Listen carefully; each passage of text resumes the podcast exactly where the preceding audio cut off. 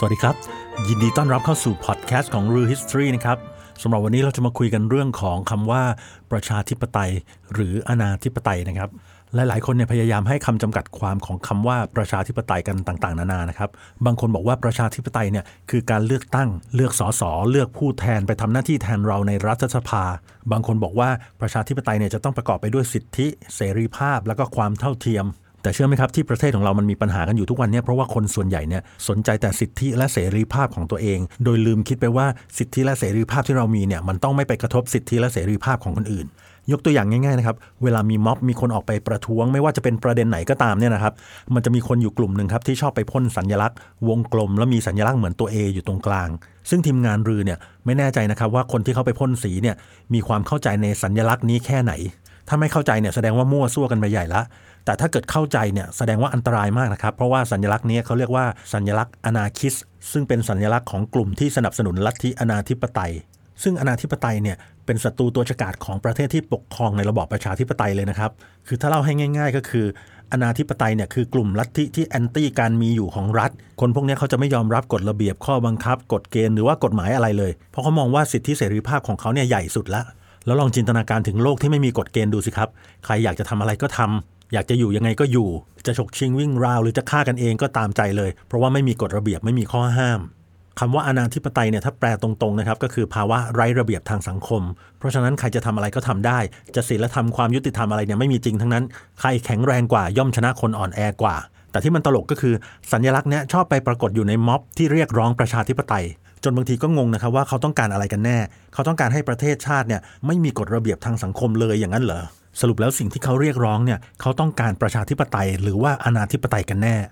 ซึ่งพอเล่ามาถึงจุดนี้นะครับ ก็อยากจะพูดถึงนักคิดคนสำคัญของอังกฤษในช่วงคริสตศตวรรษที่ 17 คนหนึ่งครับ ที่ชื่อโทมัสฮอปคือโทมัสฮอปเนี่ยเขามองว่าการอยู่แบบไร้ระเบียบไร้กฎเกณฑ์เนี่ยมันคือมนุษย์ในสภาพธรรมชาติครับ คือก่อนหน้านั้นเนี่ยเราอยู่กันมาแบบนี้ครับ คือไม่มีกฎระเบียบไม่มีกฎเกณฑ์ทางสังคม ใครจะทำอะไรยังไงที่ไหนเมื่อไหร่ก็ได้ ทุกคนมีโอกาสตายเหมือนกันหมดเพราะไม่รู้ว่าจะไม่พอใจแล้วฆ่ากันตายตอนไหน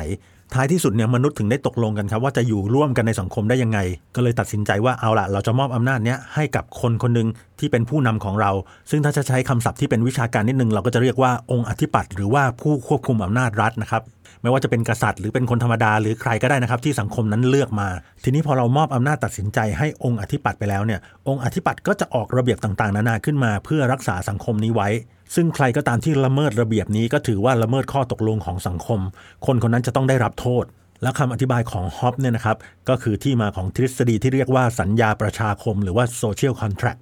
และที่น่าสนใจก็คือโทมัสฮอปเนี่ยเป็นนักคิดทางการเมืองคนแรกเลยนะครับ ที่เสนอคำว่าคนเท่ากันครับ เพราะว่าฮอบส์เนี่ยเป็นคนแรก ๆ เลยที่เชื่อว่ามนุษย์ทุก ๆ คนเนี่ยเท่าเทียมกัน ซึ่งแนวคิดเนี้ยตรงกันข้ามกับนักคิดสมัยกรีกโบราณเลยครับเพราะว่าสมัยนั้นเนี่ยเขามองว่าคนเราไม่เท่ากันครับเพราะระดับสติปัญญาแล้วก็ความสามารถเนี่ยมันต่างกันแต่ฮอบส์เนี่ยเขาไม่ได้มองอย่างนั้นครับเขามองว่าคนเราทุกคนก็เหมือนกันนั่นแหละ วันหนึ่งก็ต้องตายเหมือนกันทุกคน แล้วยิ่งไปกว่านั้นนะครับก็คือฮอบส์เนี่ยเขาได้รับการยอมรับด้วยนะครับว่าเป็นบิดาแห่งเสรีนิยม เป็นผู้เพาะบ่มเมล็ดพันธุ์ของเสรีนิยมเลย ซึ่งต่อมาแนวคิดเนี้ยก็ถือว่าเป็นแก่นหลักของแนวคิดการปกครองระบอบประชาธิปไตย ถึงแม้ว่าตัวฮอปเองเนี่ยเขาจะนิยมการปกครองแบบกษัตริย์ก็ตามนะครับแต่ว่าด้วยทฤษฎีสัญญาประชาคมที่เขาวางเอาไว้เนี่ยระบุแนวทางไว้ว่า ถึงแม้ว่ามนุษย์จะตกลงอยู่ร่วมกันในสังคมทำให้เขาต้องอยู่ภายใต้กฎระเบียบของสังคมเนี่ยนะครับ แต่ว่าถ้าการกระทำใดที่ไม่ได้ก่อให้เกิดความเดือดร้อน หรือไม่ได้ไปเบียดเบียนความสงบหรือสิทธิของผู้อื่น การกระทำนั้นย่อมสามารถกระทำได้ และนี่แหละครับคือหัวใจและก็แก่นสำคัญที่สุดของเสรีนิยมประชาธิปไตยในปัจจุบัน ซึ่งโทมัสฮอบส์บิดาแห่งแนวคิดคนเท่ากัน และบิดาแห่งแนวคิดเสรีนิยมเนี่ยนะครับเขารังเกียจลัทธิอนาธิปไตยมากนะครับเพราะฉะนั้นคนที่เชื่อในคำว่าคนเท่ากัน เชื่อในเสรีนิยมประชาธิปไตยเนี่ยนะครับ ก็ต้องตอบคำถามตัวเองให้ดีครับว่า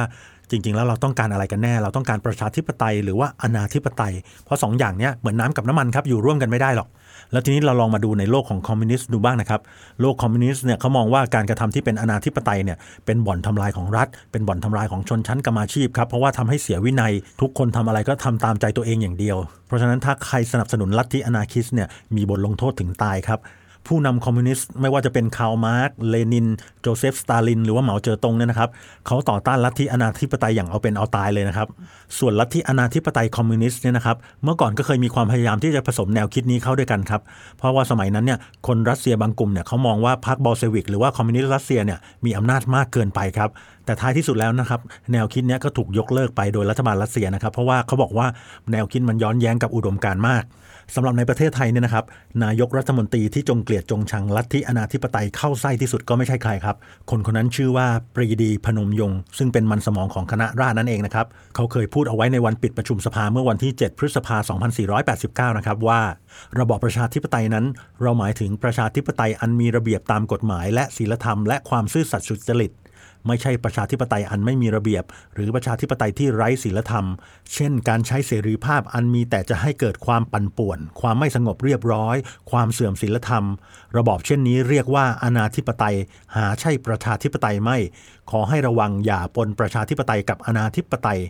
อนาธิปไตยเป็นภัยใหญ่หลวงแก่สังคมและประเทศชาติ เราจะเห็นนะครับว่าไม่ว่าจะเป็นโทมัสฮอปบิดาแห่งคนเท่ากัน และเสรีนิยม หรือว่าปรีดีพนมยงค์มันสมองของคณะราษฎรที่หลาย ๆ คนยกย่องว่าเป็นผู้นำเข้าประชาธิปไตยให้ประเทศไทยเนี่ยนะครับ ทั้งสองคนนี้จงเกลียดจงชังลัทธิอนาธิปไตยอย่างชนิดที่เรียกว่าไม่เผาผีกันเลยทีเดียวเพราะฉะนั้นนะครับไม่ว่าม็อบหรือว่ากลุ่มที่เคลื่อนไหวทางการเมืองฝ่ายไหนก็แล้วแต่นะครับถ้ายังชูประเด็นมั่วๆเบียวๆจับนู่นจับนี่มารวมกันมั่วซั่วไปหมด แล้วก็อ้างว่าต้องการระบอบประชาธิปไตย แต่ดันไปใช้สัญลักษณ์อนาคิสที่สังคมประชาธิปไตยทั่วโลกขยะแขยงที่สุดเนี่ยนะครับ ก็พอจะสรุปได้ครับว่าพวกที่จัดตั้งหรือว่ากุนซือที่อยู่เบื้องหลังการเคลื่อนไหวทางการเมืองเหล่านี้เนี่ยเป็นพวกที่อ่อนด้อยความรู้ทางการเมืองพื้นฐานแน่ๆครับ